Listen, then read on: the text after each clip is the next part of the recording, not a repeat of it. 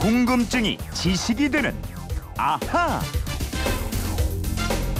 네, 첫 순서 궁금증이 지식이 되는 아하입니다. 인천에서 김진일 씨가 주신 궁금증인데요. 우유를 사러 마트에 가보면 일반 흰 우유 말고도 저지방 우유, 무지방 우유 등등이 있습니다.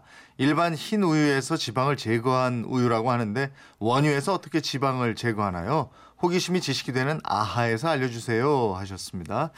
글쎄요, 이걸 어떻게 제거할까요? 박소연 아나운서와 함께 알아보도록 하겠습니다. 어서 오세요. 네, 안녕하세요. 박소연 아나운서는 우유 잘 드십니까? 네, 저는 그냥 일반적인 순수한 흰 우유를 좋아하는데요. 네. 어렸을 때 왜 주사 맞고 나면 잘 참았다고 엄마가 바나나 맛이 나는 그런 우유를 사주셨어요. 맞아요. 예. 아, 그거 맛있었어요. 그렇죠. 네. 옛날 생각나서 가끔 그 우유도 사 먹습니다. 네. 저는 제과점에서 미팅할 때 팥빵에다가 여기 우유 먹고 그래요. 아유, 단팥빵에 흰 우유 짱이죠. 그때는 병우유였어요. 병우유. 병우유요? 네, 손가락으로 콕 쳐야지 그 뚜껑 땅에 열리는 거 있어요. 예. 잘 모르시죠? 그렇죠. 초롱 아나운서랑만 세대 차이가 있는 줄 알았는데 저랑도 있긴 있으시네요. 네. 예.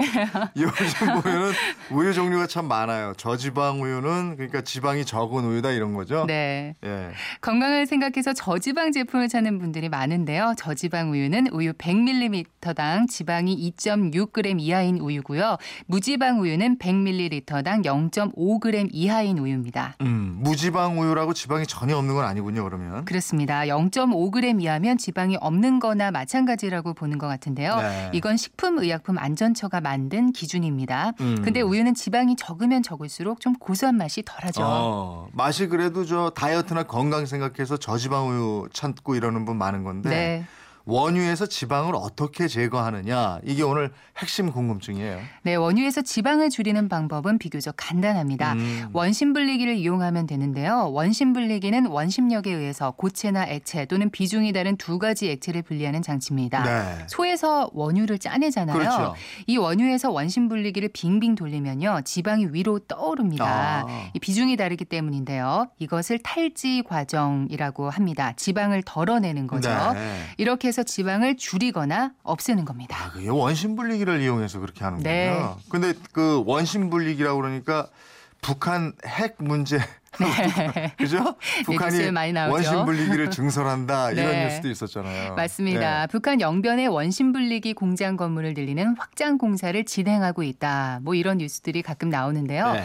핵폭탄에 쓰이는 우라늄을 분리할 때도 이 원심분리기가 쓰입니다. 네. 우유에서 지방을 걸러내는 거나 우라늄 광석에서 우라늄을 분리하는 거나 원리는 같고요. 살림에 필요한 식용유라든지 콩기름, 뭐 각종 음료 등을 만들 때도 이 원심분리기를 씁니다. 아, 이거 많이 쓰이는군요. 네. 그러니까 그런 과정을 거치니까 저지방 우유, 무지방 우유가 일반 우유보다도 가격이 더 나가는 거겠군요. 그렇죠. 예. 근데 요즘 우유가 저지방, 무지방 뭐 이런 우유도 있지만은 고칼슘 우유, 뭐 속 편한 우유, 네. 소화 잘 되는 우유 이렇게 참 종류가 많아요. 네, 정말 종류가 다양한데요. 소비자 기호에 맞추려다 보니까 우유 회사들이 다양한 우유 제품을 내놓고 있습니다. 네. 고칼슘 우유는 일반 우유에 칼슘 제재를 더 첨가한 우유고요. DHA 우유는 DHA를 첨가한 우유입니다. 아, 속 편한 우유, 소화가 잘 되는 우유 이런 우유는 우유 마시면 장에 탈나고 뭐 소화 안 되고 이런 분들을 위해서 딱 이렇게 딱 맞춤으로 나온 거예요. 그렇죠. 예. 맞춤 우유죠. 예.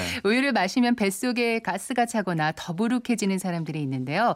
이건 소장에 있어야 할 유당 분해 효소가 부족해서 우유에 들어있는 유당을 제대로 분해하고 흡수하지 못하기 때문에 발생하는데요.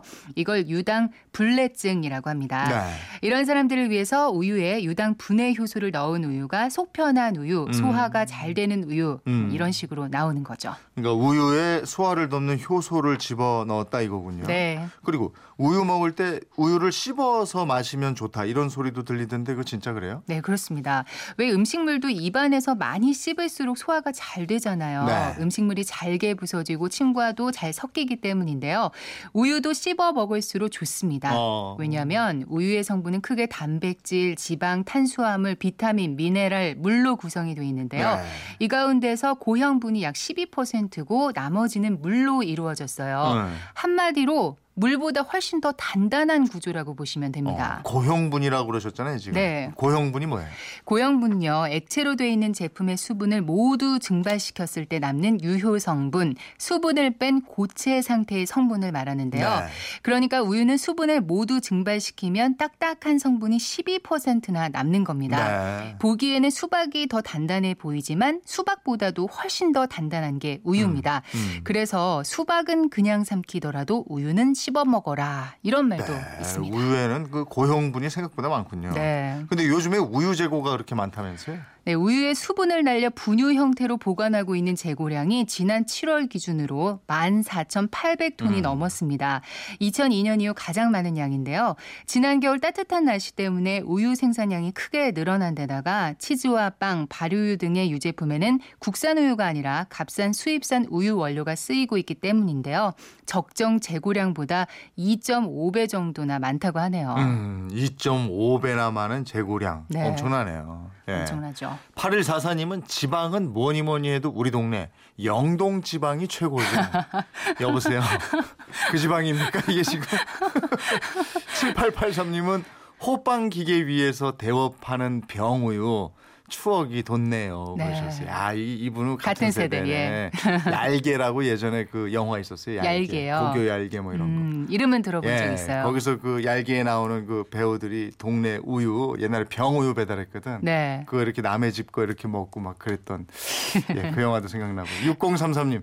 외국은 저지방 우유가 더 싸다던데 성분 빼서 다른 걸로 팔기 때문에요. 우리나라는 저지방 우유가 값이 같거나 오히려 더 비싸요. 비합리적이에요. 이러셨어요. 아, 그런가요? 네. 저희는 우리는 한 번 과정을 더 거치니까 그런데 네. 외국은 지방을 또 다른 걸로 이용해서 그걸 싸게 오히려 하는 싸게. 아. 그렇군요.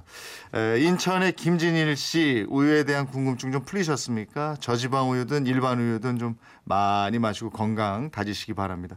이분처럼 궁금해서 못 참겠다. 이런 분들은 어떻게 하면 됩니까? 네, 그건 이렇습니다. 인터넷 게시판이나 MBC 미니 또 휴대폰 문자 샵 8001로 보내주시면 됩니다. 문자는 짧은 건 50원, 긴 건 100원의 이용료가 있습니다. 생활하면서 불쑥불쑥 튀어나오는 호기심, 궁금증 많이 보내주시기 바랍니다. 네, 요즘엔 또 우유를 커피에 이렇게 해서 또 많이 마시죠? 그렇죠. 라떼. 뭐 라떼니 네. 뭐 이런 거 달달하게. 좋아합니다. 그죠? 예. 사주세요. 알겠습니다. 궁금증이 지식이 되는 아하 박소연 아나운서였습니다. 고맙습니다. 네, 고맙습니다.